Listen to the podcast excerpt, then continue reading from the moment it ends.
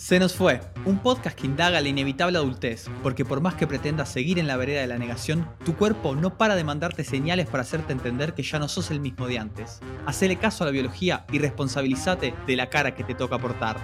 Se nos fue, un espacio para interrogarnos acerca de la madurez, las desventajas y los beneficios del envejecer.